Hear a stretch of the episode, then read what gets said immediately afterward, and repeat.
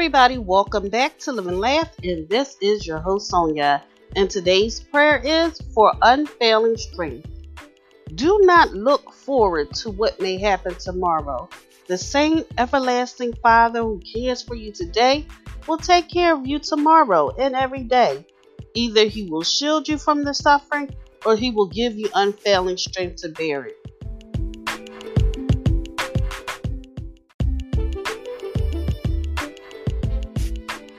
Be at peace, then.